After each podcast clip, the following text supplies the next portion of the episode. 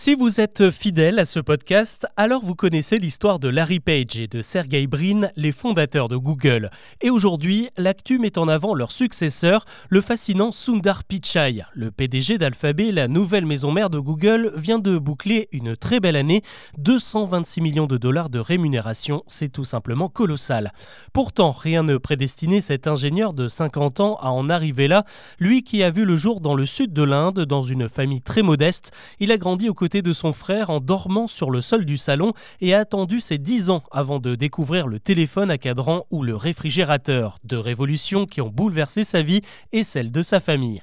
De cette époque, il a gardé une fascination pour le progrès et c'est ce qui l'a amené à s'intéresser au fonctionnement des machines.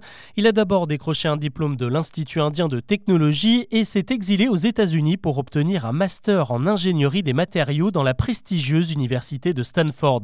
C'est là qu'il entre en contact pour la première fois avec un ordinateur à l'âge de 21 ans.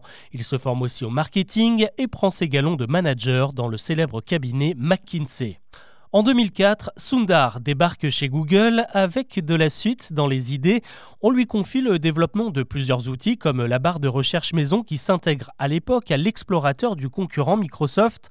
Il fait alors un pari fou, crée son propre explorateur Internet baptisé Chrome, désormais numéro 1 dans le monde. 7 internautes sur 10 l'utilisent. Cette réussite alliée à son travail et à sa discrétion le font doucement gravir les échelons et l'impose comme le successeur naturel du duo Page-Brin parti à la retraite retraite.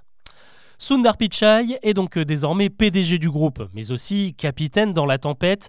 Les GAFAM traversent une grande crise à cause du ralentissement du commerce et de la pub sur le net. En novembre, Facebook a annoncé 11 000 licenciements, Microsoft et Amazon en préparent 10 000 chacun et Google n'y échappe pas avec 12 000 salariés remerciés ces derniers mois. En fait, c'est simple, on économise surtout la main-d'œuvre, mais aussi l'immobilier avec la fermeture de bureaux encouragés par le télétravail. On traque même la moindre aggravation faisant trop. Sundar Pichai se retrouve donc désormais à jouer les experts comptables car l'enjeu est de taille. Le train de l'intelligence artificielle est en marche et pas question de le rater. Le billet coûte très cher et pour le payer, il va falloir que Google, la machine à cash du groupe Alphabet, continue de tourner à plein régime, quitte à lâcher du lest.